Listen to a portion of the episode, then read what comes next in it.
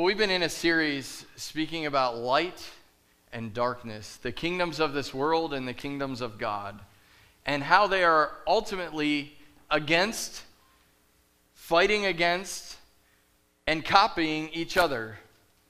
Satan has a kingdom, and God has a kingdom. And we are well aware of those kingdoms' impact upon this earth in the earthly realm because we can see it in the effectiveness of how each kingdom advances. So, I wanted to take a few minutes this morning. I want to review and then I want to accelerate forward, and we're going to go back to some things that we said last week in the review that tie into this morning's message. There is a clash going on. There is a battle in the heavenlies that we're seeing play out in front of us on the earth. And the world is feeling it, the world is, is seeing it, the world is engaged in it, and yet they don't know what it really means. As we walked around DC yesterday, I could see the clash, not in groups of people, although there were some that were there not of the same mind, and that's okay. But I saw it in the faces of people that didn't understand what this world was coming to. I saw it in the grief of people that were there to mourn uh, the late Supreme Court Justice. I saw it in people that were just tired and frustrated, and I know that we've all been down that path before. That the world, the things of this world, the, the kingdoms of this world are directly posed against the kingdoms of God. And we can feel it. The heartbeat of people can feel the stress. How many of you, don't raise your hand, we've all experienced it, but how many of you have experienced just an unknowing, a, a questioning over the last eight months? A, a, thinking of what in the world is happening. We started the year amazing, and then, oh my word, everything just shut off, and, and we're in a place where we don't understand everything that's going on. If we understand the clash of the kingdoms, we begin to get insight into what God is doing, what the enemy is doing, and how he's trying to derail everything that God is doing. Because Satan's kingdom is set up directly in opposition to God's kingdom. It is always a counterfeit. There's always a counterfeit. And last week I talked about a couple verses. I want to go to the core scripture that we have this morning of, uh, of this whole series. And we see Jesus in Matthew where he deals with the leper, deals with the person that needs help, the, the blind and deaf and mute person. But here's what I want to say is there's power, influence, and authority in both kingdoms. There's power, influence, and authority in both kingdoms. Oftentimes, I think as the church, we understand that we have power, we understand that we have influence, and we understand that we have authority. But what we don't understand is that when we step outside of our prayer closet, that the power, influence, and authority of the enemy is directly aimed at Christ in you. That, that everything that you do is in conflict with what the enemy wants you to do. And so you're in a battle the whole time. It says in Scripture that we put on the whole armor of God, right? That we may, that we may decimate the enemy, that we, we may withstand the enemy, but it says to put it on. We're in a battle, folks. We're in a battle to bring heaven to earth. Heaven is a country, heaven is a state. Jesus didn't come to bring us religion. Religion is the worship of another deity, a superhuman, whatever you want to call. There's hundreds of definitions of what religion is, but that's not what Jesus came to bring us. He came to bring a country here. He came to bring a kingdom to this earth. He came that we might have life and have it abundantly.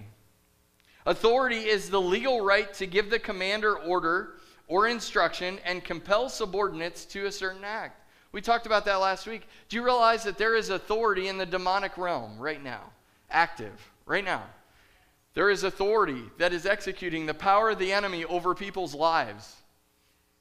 The statistics that we're going to hear later today will show you that the enemy is on point, engaged in our community as we are worshiping this morning. He is changing people's minds. He's manipulating their thoughts. He's convincing them to do things that will harm themselves. He's completely transforming our culture. And if we come into the church and we believe that an hour a week is going to transform our community, we're completely mistaken. We have to be in the battle 24 7, seven days a week, 365 days a year. Now, is that battle something that should weigh on us? No, we, we should fight that battle from victory. But we have to know that we're in it or we're defeated already. And so, as we hear some of the things, we're, we're joining with hundreds of churches in this county alone this morning on Hope Sunday to share the hope that is in Christ and to share with you some of the statistics about what is happening in our world. But we see Jesus as he engages with the enemy. He doesn't, he doesn't say, I come to you to bring you the gospel of Jesus. He doesn't say, I come to bring to you hope. He says, I come to you bringing the kingdom. And he would preach the kingdom, and then signs and wonders would follow as evidence that the kingdom was in their midst. We were having a discussion this morning in pre service prayer about, um, and he can share the story more eloquently than I can, but Mike uh, was at the grocery store or at a store, and he was wearing a mask because the store uh, required them to wear a mask. And so this woman was ahead of them, and they were, you know, distance, however they, they're doing that. And, uh, and the woman in front of him turned around and said, Did you used to deliver bread to me? Did you used to deliver bread to me at my store? And that was 20 years ago or whatever. And he had a mask on. How would you know? Because there was something that she met in him because he was on message 20 years ago. There was something that she met in him that she recognized last week. That is what we're called to be, people. We're called to be on with Jesus all the time, standing in victory, standing in hope, sharing that hope. It should emanate from you, whether you have a mask on or not, it should emanate from you that people would find that there's something different in you. And that's the battle. You see, the battle is not just for the hearts and minds of this world, the battle is for your heart and your mind. And if you're not in the game, you've already lost if you're not in the game, reading the Word, having Holy Spirit encounters, having healthy relationships, then you're completely missing what God has set aside for you. Last week we talked about defining the two kingdoms. We see it evidenced in Jesus' story, but I want to go through these scriptures with you. So uh, if you're taking notes right quickly, they'll be on the board. You can take pictures. Every week I want to go through the contrast of the kingdoms because I believe scripture highlights directly what we're called to see in both kingdoms. So, God has children. Amen. Amen. Satan has children. Matthew 13 38. The field of this world, the good seeds are the sons of the kingdom, but the tares are the sons of the wicked one. We see all throughout Scripture the battle is there. The battle on earth is taking place between the kingdom of heaven and the kingdom of Satan. Matthew 13 24 and 25. Christ sows good seed, Satan sows tares. 24, the kingdom of heaven is like a man who sowed good seed in his field. Verse 25, but while men slept, the, his enemy came and sowed tares among the wheat and went his way. We have a battle going on, even when we're planting seed. The enemy's planting tares. He's trying to disrupt what God has called you to engage in. I love that yesterday tens of thousands of people. I know the official number won't come out until tomorrow, but I, am guessing 50,000 at the prayer march and 50,000 at, at the return. But um, 120,000 maybe were there in, in all that were coming to say, we are taking a stand for this nation. We're taking a stand for ourselves. And the first step is repentance. God works in his children. Amen. Satan works in his too. God works in his children, Philippians 2 12 and 13. Therefore, my beloved, as you have always obeyed, not as in my presence only, but now much more in my absence, work out your own salvation with fear and trembling, for it is God who works in you both to will and to do for his good pleasure. But the enemy works in his children too, Ephesians 2 2. In which you once walked, according to the course of this world, according to the prince of the power of the air the Spirit who now works in the sons of disobedience. I can stand on both sides of the platform and I can do God has this and Satan has that and make it a visual for you. But what you need to get in your heart is that this isn't a lackadaisical walk with God. This isn't just a, I'm going to read my Bible and hope nothing happens. This is a war. We can see it in our lives every single day. Christ has a gospel. We know the gospel of Christ, right? I'm going to read it to you out of 1 Corinthians 15 1 through 4. Moreover, brethren, I declare to you the gospel which I preached to you, which also you received, and in which you stand, by which also you were saved, if you hold fast that word which I preached to you, unless you believed in vain. For I delivered to you first of all that which I also received, that Christ died for our sins, according to the Scriptures, and that he was buried, and that he rose again on the third day, according to the Scriptures. So we know that Christ has a gospel. Well, Satan has a gospel too. Let's read that one Galatians 1 6 through 9. I marvel that you are turning away so soon from him who called you into the grace of Christ to a different gospel. Hmm. You're turning away from Christ to a different gospel. Must be the gospel of Satan, which is not another, but there is some who trouble you and want to pervert the gospel of Christ. But even if we or an angel from heaven preach any other gospel to you than what we have preached to you, let him be accursed.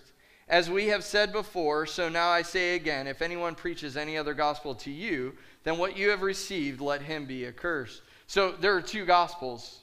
There are people believing in two different gospels the gospel of God, the gospel that we understand as believers in Christ, that good news, that, that rescue from sin and, and turmoil. And then there's the gospel of the enemy that would be in complete contrast to the gospel of Jesus Christ.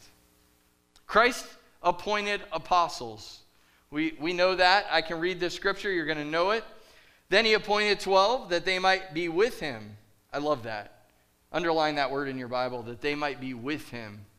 One of the things that we miss in ministry because life is so wild and crazy and people are working five jobs and trying to make ends meet is we, we miss being together, being with people, so that we can actually allow this, the Holy Spirit to move in a group. Let's continue. That he might be with, that they might be with him, and he might send them out to preach, and to have power to heal sicknesses and to cast out demons. Notice it was transferred the holy transfer there. Simon, to whom he gave the name Peter, James the son of Zebedee, John the brother of James, to whom he gave the name Boang, Boangers, sorry, that is the sons of thunder. Andrew, Philip, Bartholomew, Matthew, Thomas, James the son of Alphaeus, Thaddeus, Simon the Canaanite, and Judas Iscariot, who also betrayed him. And they went into the house. Christ appointed apostles, but Satan has too. We don't focus on that much, but he has too. 2 Corinthians 11, 13 through 15. For such are false apostles, deceitful workers, transforming themselves into apostles of Christ, undercover agents of the enemy. And no wonder, for Satan himself transforms himself into an angel of light. Therefore, it is no great thing if he ministers also transform themselves into ministers of righteousness, whose end will be according to their works. The enemy sends spies into the camp. The enemy sends undercover agents to derail what you have been called to do and to keep you from your destiny. You see, every kingdom has authority. Every kingdom, every kingdom has influence, and every kingdom has power. We can't disregard the power, influence, and authority of the enemy. Although we know we have victory, if we don't call it out, it will overtake us. I think that one of the most amazing things that we see, if you turn with me to Matthew 12 now, and we'll read verse 22. Then one was brought to him who was demon possessed, blind and mute, and he healed him so that the blind and the mute man both spoke and saw. And all the multitudes were amazed and said, Could this be the son of David? Now, when the Pharisees heard it, they said, This fellow does not cast out demons except by Beelzebub, the ruler of demons. But Jesus knew their thoughts and said to them, Every kingdom divided against itself is brought to desolation, and every city or house divided against itself shall not stand. If Satan casts out Satan, he is divided against himself. How then will his kingdom, his kingdom, stand? And if I cast out demons by Beelzebub, by whom do you, to whom do your sons cast them out? Therefore, they shall be your judges. But if I cast out demons by the Spirit of God, surely you know the kingdom of God has come upon you. Or how can one enter a strong man's house and plunder his goods unless he first binds the strong man, and then he will plunder his house? He who is not with me is against me, and he who does not gather with me scatters abroad.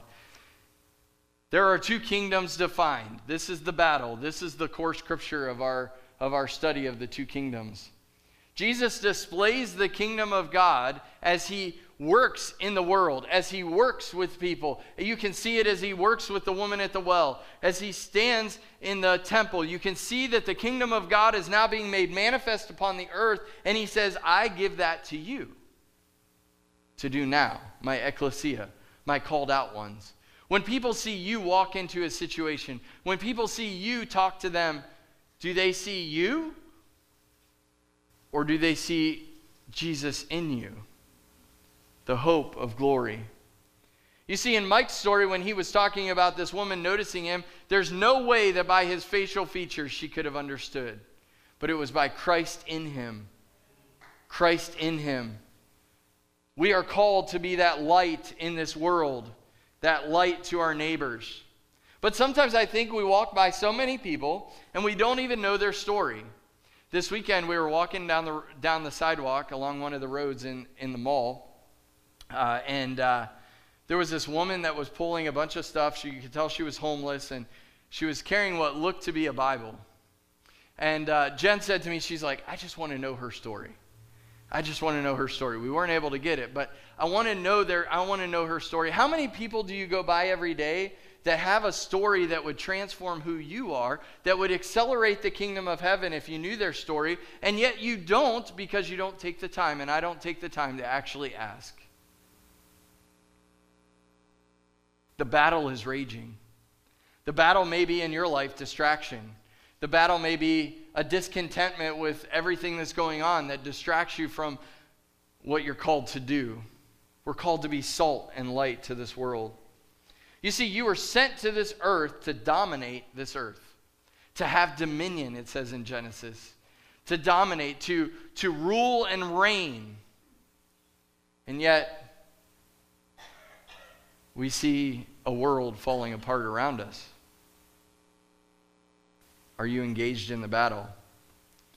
Your purpose is not to go out and take authority in the natural realm per se. It might be tomorrow if that's what he tells you to do. You see, the battle changes. I, I love the, the story. We had George Washington a month ago over in the, in the zone building, and, and we had him over there, and he was telling about the strategies of war in the Revolutionary War.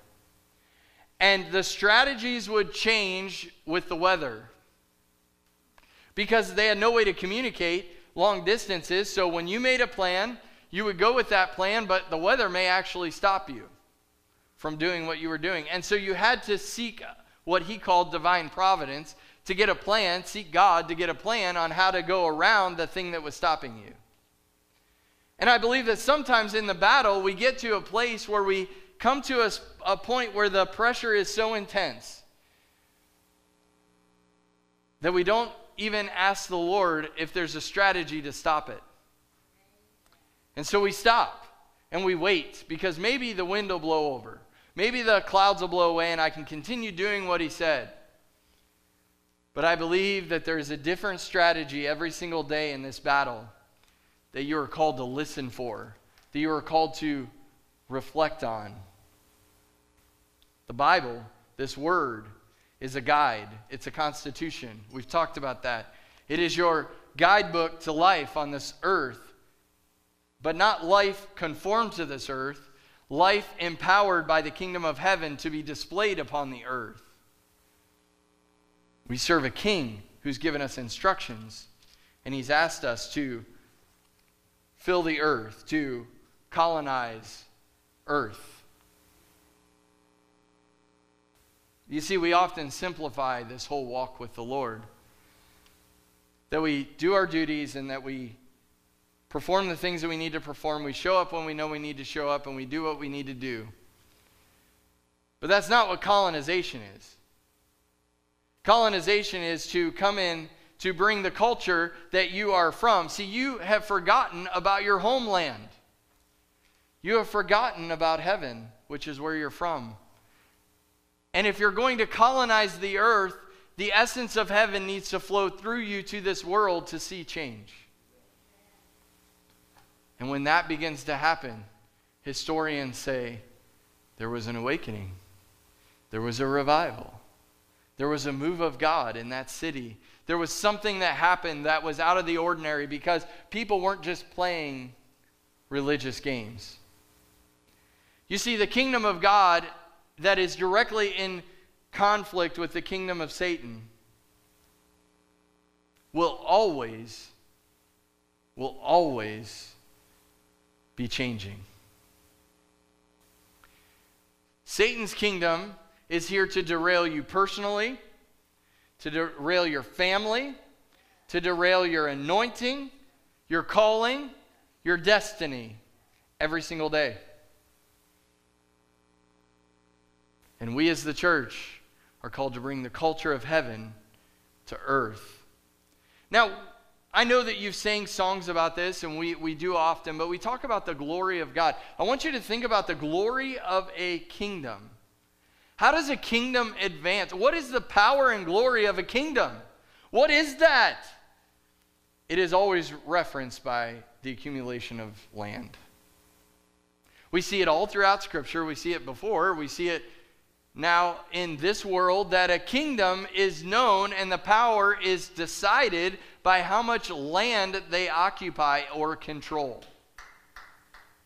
And so, yesterday we're, we're in D.C. and they're talking about all the issues that you would all know and that you all pray about, I'm sure, as you intercede for our country. All the things that are falling apart 60 million babies. We've got, we've got a world that's burning. We've got a country that's burning. They're all, they're all praying about all of that stuff, which is totally, totally awesome. But I have to wonder how did the enemy, the kingdom of Satan, get so much ground?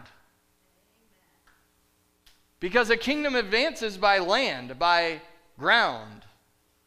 How did, how did all this happen? And we have to go back into history to look at places where the church had ground. We had influence, we had territory. We call people in 1980 to the mall and we get a million men out on the mall.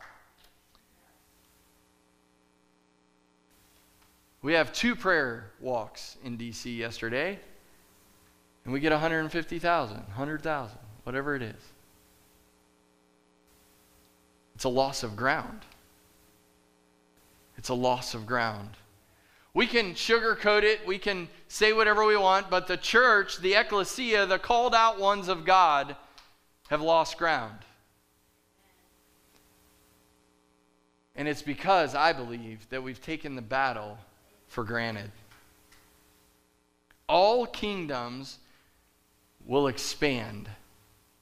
Now, we who grew up in America, I know that we have some people that maybe didn't all their whole life, but we that were born in America that understand independence and all that, which can be great and it can be horrible too because we don't understand the way the word was written because it was written as a king and a letter and a constitution for a kingdom. But see, we grew up in a democracy and we think we have a vote. We grew up in a republic, we think we have a vote. We don't. The king dictates what happens, and he says, I have called you, the ecclesia, the called out ones, to bring heaven, this country, to colonize earth. That's your call. If you look in the scriptures, if you look through the Old Testament, and you look at all the battles, we're going to go back to Joshua in a minute, but when, when you look at all the battles, it was about land. It was about taking something. It was about bringing the Israelites were coming to, to take ground that was given to them. And it took battle. It took battle. Now, last week we talked in Joshua 5. If you go there, we're not going to read the whole thing, but I want to focus on 13 through 15. So we know that they were circumcised, they, they were, the reproach of Egypt was broken off, their, off them. Their heart was clean. They're, they're ready to go now. All the things that held them back are now taken away. God's taken them away. And, and it came to pass when Joshua was by Jericho that he lifted up his eyes and looked. You know that there's action that you need to take to see God? He lifted up his eyes and looked, and behold, a man stood opposite him with his sword drawn in his hand. And Joshua went to him and said, Are you for us or for our adversaries?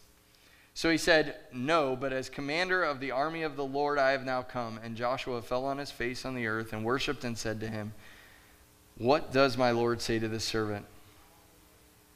Then the commander of the Lord's army said to Joshua, Take your sandal off your foot, for the place you stand is holy ground. And Joshua did so. There comes a point in time when you realize that the battle is for real. Maybe it's the doctor's diagnosis. Maybe it's a, a, loss of a job. Maybe it's a physical circumstance that I can't name all of them right now, but maybe it's a relational thing. But you realize that the enemy wants to tear apart your marriage. You realize that the enemy wants to tear apart your body. You realize that the enemy wants you to fail because he comes to kill, steal, and destroy. And then in that season, when you're dealing with all of that nonsense, you look to God. Now, I think sometimes we've all looked to God in those circumstances and we've seen the God of all the years past. And then some people look at the circumstance and see the God who's in front of them. You see, Joshua could have looked at the God who took care of them through the wilderness, who provided all the food, who provided their shoes didn't wear out. He was their seamstress, he was their, their shoe guy, he was everything to them, and miracles were happening all the time. And he could have seen him that way. But when he looked upon him, he didn't recognize that this was God. He said, Who are you for? Me or my enemy? Why? Because God came in battle gear. I believe that to advance the kingdom of God, our closets and our workplaces and our family time and our recreation time all need to be used from the perspective of gaining ground back. If we want to see revival in our country, we can repent and we can have 100,000 people on the mall to repent. That's awesome. And I believe that the, that the enemy's foundations were shaken. If you heard 50 shofars blow all at the same time, I can tell you the ground was shaking. But what I'm saying today is, is that that's great, and I'm not negating that at all, but what I'm saying is there needs to be 100,000 churches full of 200 people that are now engaged in the battle if we're going to see the kingdom of God advanced. So, why are we supposed to bring heaven to earth? Why the culture of heaven? Because God wants every person to succeed. That's his heart. Think about heaven. We're, we're supposed to heaven come to earth, right? Well, I remember a, a picture of heaven written in Scripture that talks about streets paved with gold and gates out of one pearl. That's what he wants for everybody. He doesn't want you to be bound in addictions and shooting up heroin and doing all the stuff that the world is doing right now.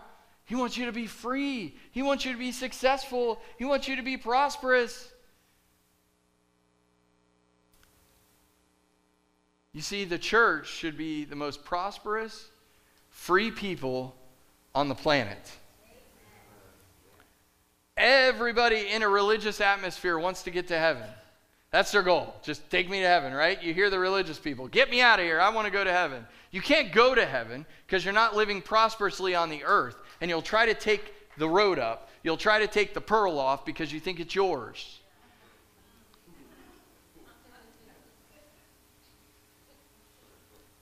He wants us to be prosperous on the earth so that when we get to heaven, we pay more attention to Him than the stuff.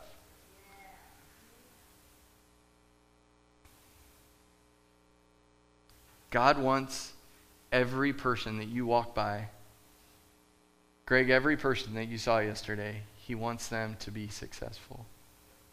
He wants them to be prosperous. He wants them to know love. He wants them to be influenced by His kingdom. He wants the kingdom of darkness broken off their life more than you could ever want it for them, even if it's your spouse. He wants it broken off. He wants them healed, delivered, sanctified.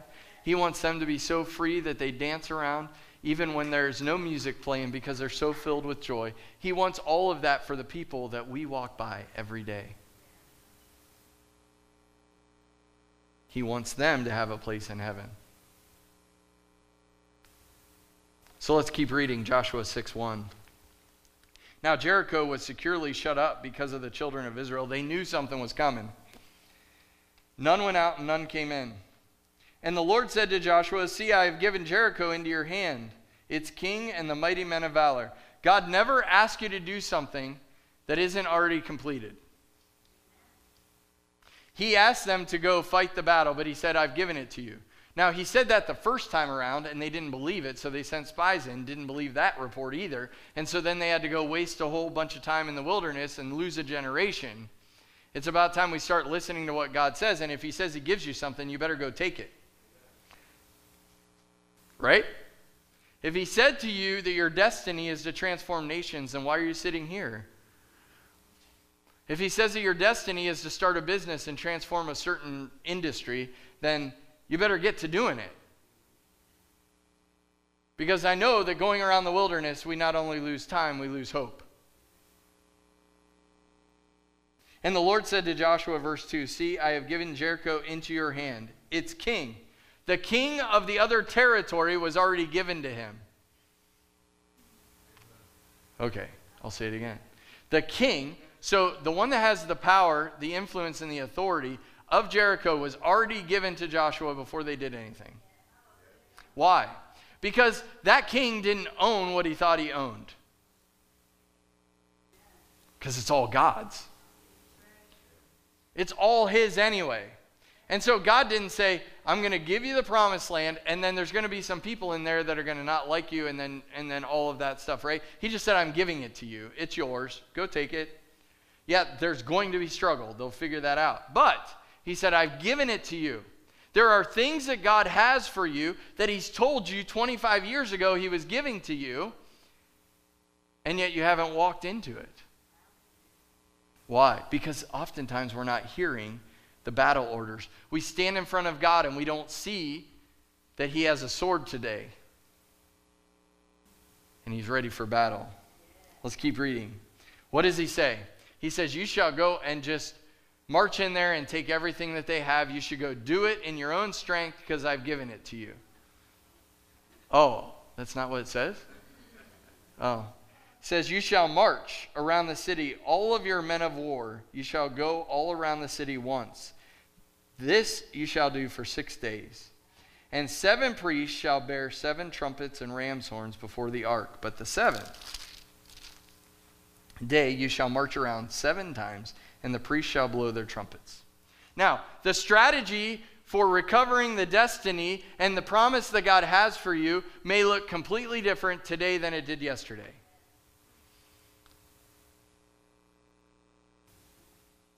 And our job as believers is to go to the general and say, How can I serve you? What do you want me to do? And the general will say, I've given you that ground, go take it. Here is how you should do it. It may be with a sword, it may be on your knees, it may be going to a specific place, it may be talking to a specific person. Because the provision that God has for you may not be a dollar, it may be a person. You see, but we walk by so many people.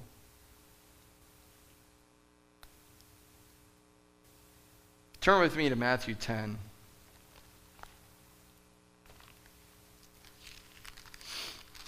We're going to start in verse 1.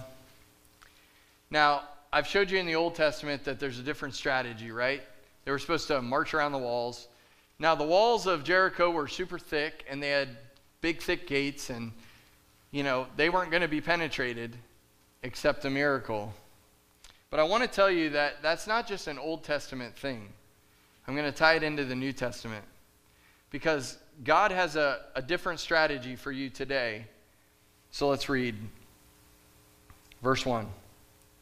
And when he called the twelve disciples, he gave them power over unclean spirits to cast them out and to heal all kinds of sickness and all kinds of disease. Who was doing it? They were. So let's not ask, ask, eh, ask God to do it. Let's do it. He's given the power. Now, the names of the 12 apostles, let's skip down to verse 5. We've got to hurry because of time. These 12, Jesus sent out and commanded them, saying, Do not go into the way of the Gentiles, and do not enter the city of the Samaritans, but rather to the lost sheep of the house of Israel. As you go, preach, saying, The kingdom of heaven is at hand. Now, it doesn't say, Pray to me to heal or do any of that. So let's read. So there's no preface to the next verse. This is his direct command as a commander of an army of people sent to colonize earth. This is his command Heal the sick, cleanse the lepers, raise the dead, cast out demons. Freely you've received, now freely give. That's your command. Provide neither gold nor silver, nor copper in your money belts, nor bag for your journey, nor two tunics, nor sandals, nor staffs, for a worker is worthy of his food. Now, whatever city you enter in, inquire who in it is worthy, and stay there until, till you go out. So he says, Don't take anything with you. I've called you, I've given you everything you need, but don't take anything natural with you. Just go and do what I've told you, and I will take care of you. You will be taken care of. Amen? So maybe some of you today, there is a calling upon your life, and you are looking at your bank account, you're looking at the things that, that you have in the natural, and you're saying, I have no clue how this is going to work. I know, God, that you said to go do that, but I have no idea. I've got no physical thing to take with me. I've got nothing that this can actually be accomplished. So I'm just going to sit in church and have fun every Sunday and worship and read my Bible and just do that. And you would not have seen what you can read in the next rest of that chapter and the next few chapters of what happened because they went out and did that. Okay? So that's one scenario. One scenario is that he sent them out with nothing, but he said with no physical things, but he said, I've given you the power to do all this, so go do it. Some of you today, you need to just go do it. Now turn to Luke 22. This is so much fun, people. Luke 22, verses 36 and 37. Actually, go 35. And he said to them, When I sent you out without a money bag, a knapsack, and sandals, did you lack anything?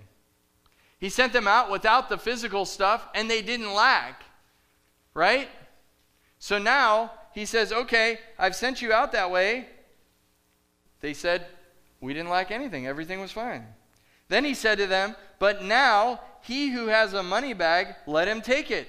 And likewise a knapsack. And he who has, a, has no sword, let him sell his garment and buy one.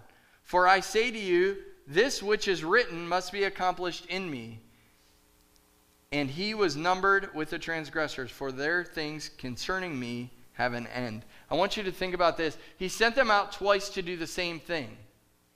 They had the same anointing both times. They had the same power to heal the sick, raise the dead, cleanse the lepers. They had the same calling upon them that he had spoken into them, that he had breathed into them. They had the same call. And one time he says, Go out with nothing and they were taken care of. The next time he said, Sell some garments and buy a sword, because this is the time you're going out with a sword.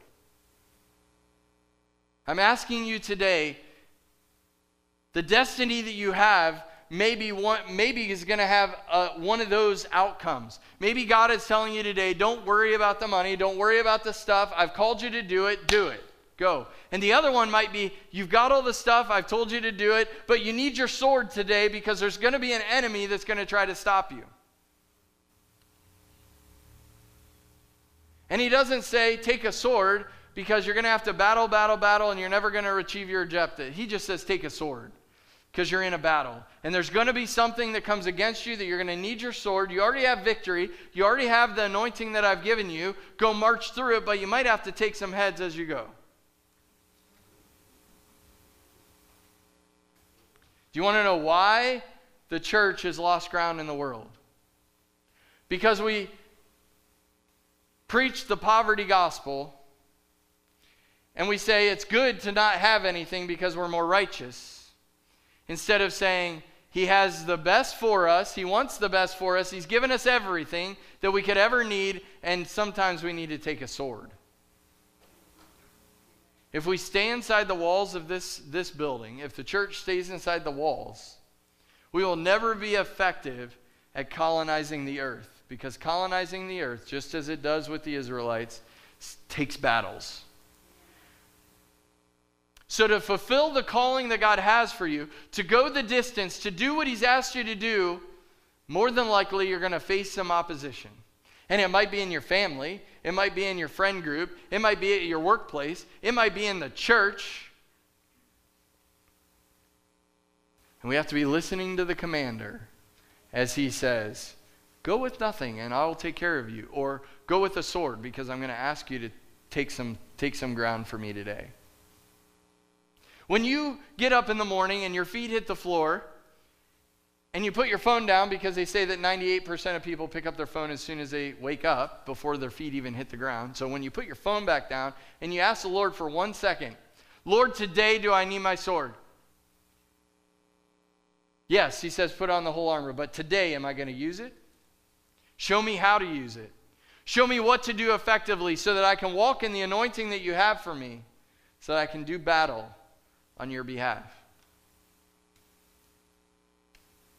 Now we walk around the city of Dover. We don't see 100,000 people, Jen, in Dover. We may see them in our county, but we don't see them in, on the streets of Dover. But I can guarantee you're walking by someone today and tomorrow and the next day that is bound up in something that you may need your sword to take it off of. You may need to go into battle on their behalf. You may need to speak over them. You may need to pray over them. You may not even ever talk to them, but God may show you in the spiritual realm there's something that needs to be cut off of that person. But we can be so myopic and think that just reading our Bible and just living and existing is going to be worth it, is going to actually make a difference. 2 Corinthians 10 says this For the weapons of our warfare are not carnal but mighty in God for the pulling down of strongholds. That's meant for you. But I also believe it's meant for those who you're called to minister to, those who you're called to minister for and with. Casting down arguments and every high thing that exalts itself against the knowledge of God. You don't have to walk very far in this world to see things that are completely opposite of the knowledge of God. Bringing every thought into captivity to the obedience of Christ. Every thought. The battle's raging. The battle's raging in your mind. The battle's saying, I, I don't know if I can do that thing. I don't know if I can endure that. God, I don't know. Take it away from me. And God is saying, I've given you the sword. I've given you the victory. They could have not gone in and fought that battle. Sometimes we don't. And we don't see the three days of spoils that we're supposed to take with it. And then it says, and being ready to punish all disobedience when your obedience is fulfilled. God is asking us to rise up as a church, to rise up as believers, to walk in the authority the power and the influence to do battle against darkness every single day and to see the light of heaven propagated upon the whole earth. Now, you've seen darkness. You know what darkness looks like. You've seen light. You've met Jesus. You've seen it all. So you know both sides. You know both kingdoms. You know they're battling against each other. And in this hour, as I talk to people all from all around the country, from all around the world, I've talked to people and they say it's so dark right now. It's so dark right now. And God is saying, it's time to do battle, folks. It's time to take some ground back. It's time to be the ecclesia, the called out ones. It's time to be the church in this hour and bring my kingdom to earth colonize this planet that you're so graciously able to be on.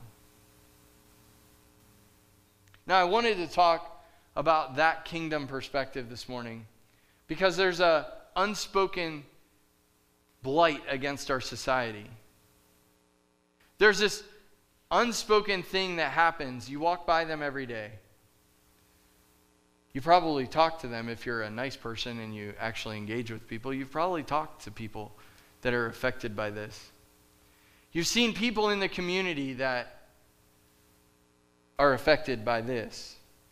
And so today, to close the service, I want to read to you what is happening in this county right now. Tuscarawas County Anti Drug Coalition and T4C is partnering with local churches across denominations right now as we're speaking to bring hope to communities impacted by increases in issues around mental health and drug addiction. As a nation, we have seen a significant uptick in alcohol sales and suicides during the pandemic. In addition, wrap your mind around this. In addition, in Tuscarawas County, we have experienced a 283% increase in drug overdose deaths in the first six months of 2020. Today, coinciding with the National Recovery Month, numerous churches will come together to recognize Hope Sunday. Today is an opportunity to give to create awareness around areas of concern in our local communities and a call to action to our local churches and community members.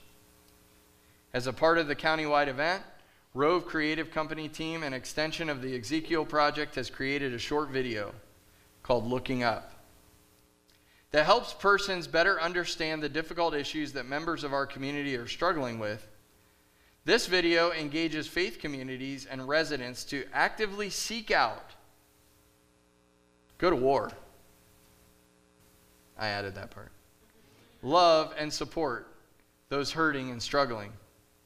The purpose of Hope Sunday is to encourage the body of Christ to intentionally reach out to the broken, to the hurting, and addicted, to create relationships and love people into a place of wholeness and hope. What if we saw this problem in front of us as an opportunity? An opportunity to be light, to offer the one true hope, and to be the hands and feet of Christ in our hurting communities.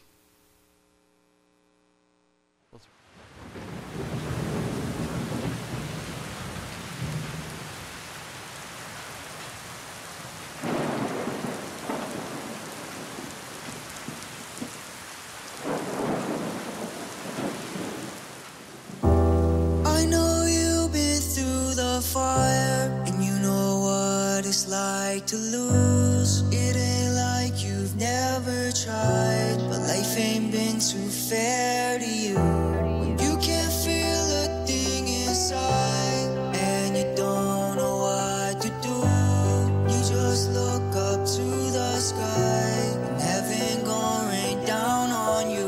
Thoughts of suicide were a constant, and I mean a daily. It was a daily basis. That was a lot of the reason I used back then was I didn't know how to handle all these emotions and feelings going on with me, and I needed to drown that. I needed to numb that pain because it was really intense and it was severe and it was it was there. I isolated. I mean, big time. I don't want to be around nobody. I don't want nobody to be around me. I felt trapped. Like either I was going to die from it or I was going to get delivered from it. Like it was like two completely extremes. I have to make myself do stuff because if I don't, I'm in trouble. I've thought suicidal thoughts. I guarantee it since coronavirus. You know, it's it's a like I said, it's a struggle for me. Have I thought about it? You better have. Um, have I done stuff about it? Yes, I have. I have to do something more. I know what the end result of that's going to be. The end result of that's going to be is I'm going to take it, I'm going to pull the trigger, and I'm going to do it again. This time I'll do it right.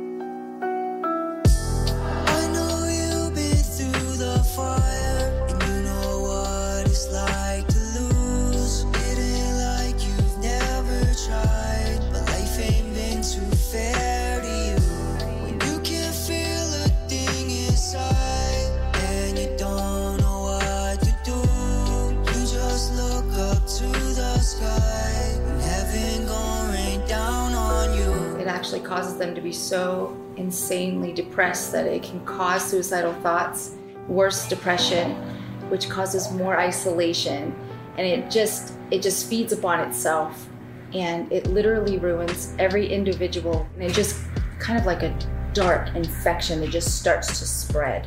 To say, well, look what you're doing. You shouldn't be going to church. You're high. You're having sex outside of marriage. You're doing this. You're doing this. You shouldn't be at church. That's where you should be. If, it, if it's really in deep with them, that's where the church needs to say, hey, you know, say it's you and you're just at your deepest, darkest moment, causing more isolation for you. I need to be pounding on your door saying, you all right? Hey, man, let's go get some coffee. I don't have to preach to you. You should be able to see God through me, and I should be able to penetrate through that darkness and say, I just love you. I just want to hang out. And that's what people want to know.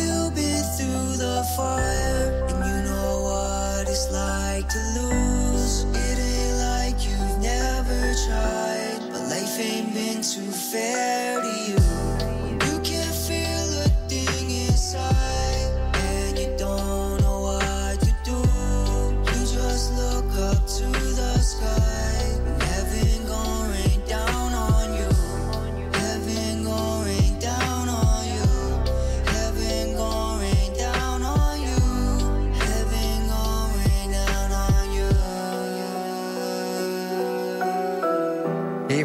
struggles, I have that peace.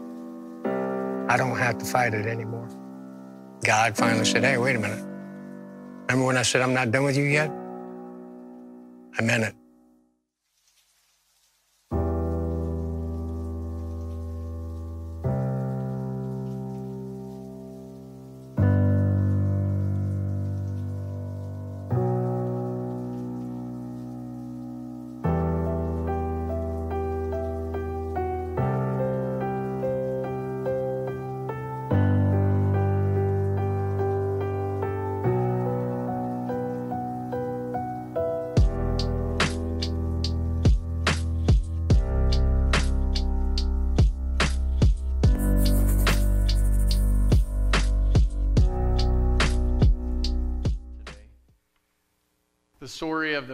Video seeing transformation happen because there was a church in this region that was willing to love him.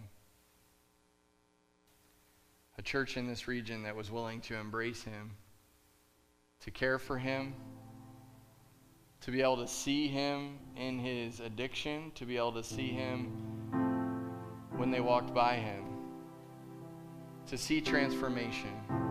John 15, 17 says, My command is this, that you would love one another. If we follow this command to love each other, no matter the person or the circumstances, imagine what a difference we could make in someone else's life. For people who struggle with addiction, Christ's love through us can wash away the shame that many of them feel.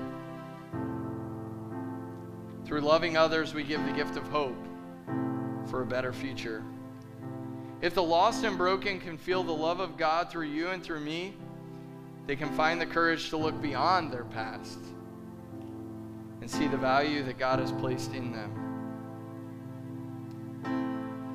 When we listen to God's command and show the love, we are all freely given.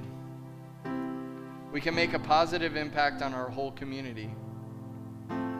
We have the privilege of being the hands and feet of Christ. We need to move our feet towards those in need.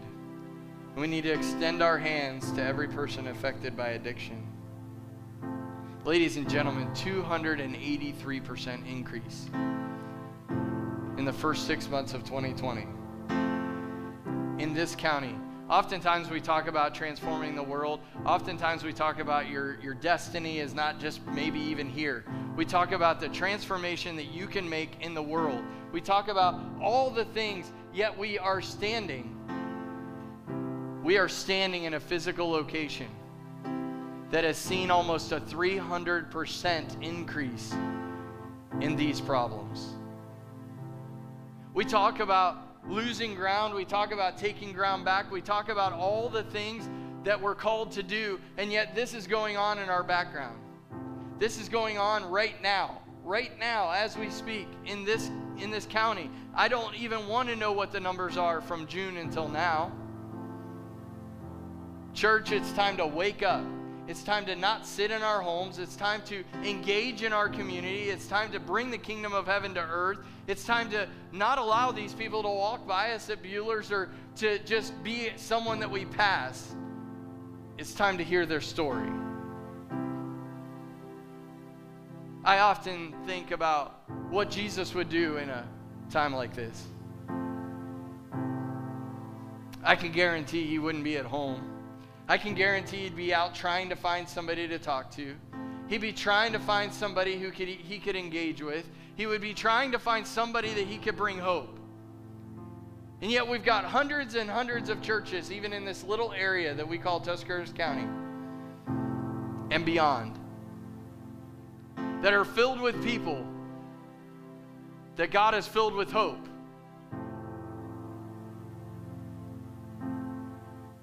And an increase of 300%. May we be the bastions of hope. May we be the answer. May we be the hands and feet of Christ in our own community and be able to see his kingdom come to earth, see transformation, see addictions broken off. In the video, he talks about contemplating suicide even during COVID even after being loved and transformed by the church, he was still battling the demons. But the church loved him. But the church cared for him. The church saw him in that weakness. And they came into his hotel room. They came into a room where, where they could help him, where they could be with him. They brought pizza. And they were with him. Jesus called the disciples to be with him. It's time today for the church to rise up and be with those affected in our community. To be the connection agents between heaven and earth, between the, the heart of God and those who are in most desperate need. Now, this maybe hasn't affected your family. Praise the Lord.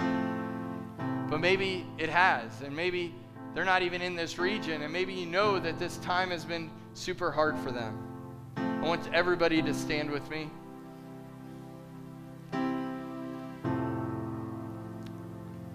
As a people, as a church, as a as your leader, I want to ask the Lord's forgiveness for missing these people. I can guarantee that 300%. You, somebody in this room, the, the world isn't that big somebody in this room has come in contact with one of those 300% that have lost hope, that have contemplated suicide, that have drowned themselves in addictions. We've walked by them. So I just want to take a minute. Father, today, we as a family repent. We confess that we've missed you in these people, for they are all sons and daughters of a king. Father, today we confess that we've missed it. And Lord, we repent as a family, and we say that we will welcome them, we will engage with them, we will love them just as we were loved. Father, today in our house, I can only speak for our house, it will be different from this point on. For when we get up from our prayer, from we, when we get up from this place and we go, the world will see a difference. They will see a transformed Summit family. They will see a transformed heart in this community. Father, today we take dominion over the enemy. We exercise that dominion that you've given us and we break all ties of addiction, suicide in this region. Father, we ask for open doors for each of us in this room to meet one of these people, to be able to share the love of God with them, to be able to be your heart, to be able to be your hands, to be able to be your feet, and Lord, as you have declared that we would be your mouthpiece to the world. From this day forth, September 27, 2020, we have changed our direction. Lord, now let it not just be the words of a pastor on a platform, May it be the cry of the heart of every person that is in this room, that is watching online, that forever we would transform how we see those who are around us. We ask their stories, we engage in conversation, we give them exactly what you tell us to say, and we take advantage of every divine appointment that you give us. For Lord, we want to be the transformation in our city. We want to be the transformation in our community. Lord, grant us that. We thank you for your grace upon us. We thank you for the love that you've poured into us. Lord, may we be conduits of that love to our neighbors. Transform us every single day into who you would have us to be. Father, I thank you for this organization, these organizations that are here. Father, I thank you for the work that Jody is doing, her team, this organization as they try to eradicate addiction from this community. The battle is real. Lord, may we engage with this battle. May we see victory. May this county, Tuscarawas County, Ohio, be the drug free capital of Ohio. May this be ruled as the place where people come to recover, not to buy drugs. They come to recover. Lord, may this organization that we've partnered with, may they explode around this community. May they get into open doors that they never thought they could have. May their, may their voice, may their counseling, may their, their push to, to bring Christ into these situations, may it just be accelerated. And may we be those hands and feet as well. Father, we give ourselves to you. May you just totally consume us. May everything that we are be put away, and may everything that you are be put on us. That we would be your light. That people 10 years from now would see us in a grocery and say, Are you the one that did that? Are you the one that talked to me? Are you the one that I encountered in that place? Because my life is completely transformed because of your obedience. Father, we thank you for your grace and peace and love. In Jesus' name, amen.